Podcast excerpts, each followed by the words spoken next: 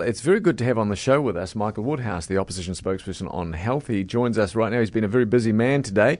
Michael, very good afternoon. Good afternoon. Hey, gentlemen. How are you? Good, Very good, thank you. thanks. So interesting to hear your comments. Michael, we, we've just been reading the story. Now, it appears these two uh, women that travelled from Auckland to Wellington, they did come into contact with a number of people. You've got some information on that.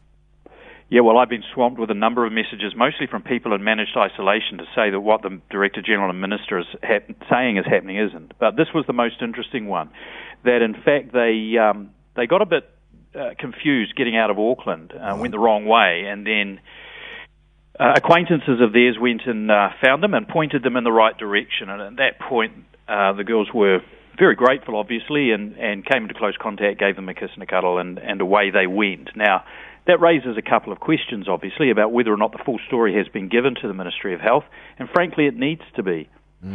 Absolutely. Can I ask this? Um, I understand, and I do understand the reasons why the person who you say you have total faith in that you got this information from, but that person wants wants to remain anonymous. Just one detail that would help me feel more uh, at ease with the fact that this is a true story. Where did this happen? Where did they get lost south of Auckland? I'm asking, yeah, I, look, I'll try and get that information. At this stage, I don't have that piece of information, or the other bit is if they borrowed the car, which is what I know now is the case. Yeah. Naturally, they're not from Auckland, so they needed to borrow a car to get to Wellington. What was the what sort of state was it in? Was it a late model car? Did it have the capacity in the petrol tank to go 700 kilometres without refueling? Um, you know, there's really real questions about you know, can you get through with no stops, no comfort stops, no food stops, no petrol stops. Um, look, I'm not getting at these two people. I'm I'm just saying that there is a risk. I think that the the minister and the ministry could be gilding the lily here, and actually, what the public want to know in their anger and frustration is actually they are making contact with the people who could be at risk, because frankly, that's what we expect. Michael, I guess over the we've honestly had four hours of people phoning in this show, and there's it's 80-20. People are really, really angry, and eighty percent of them are very angry, as you've pointed out. What do you think Prime Minister Jacinda Ardern should do here? We've had a lot of people calling on David Clark to be sacked. What's your view? What would you have done if you were in Jacinda Ardern's situation?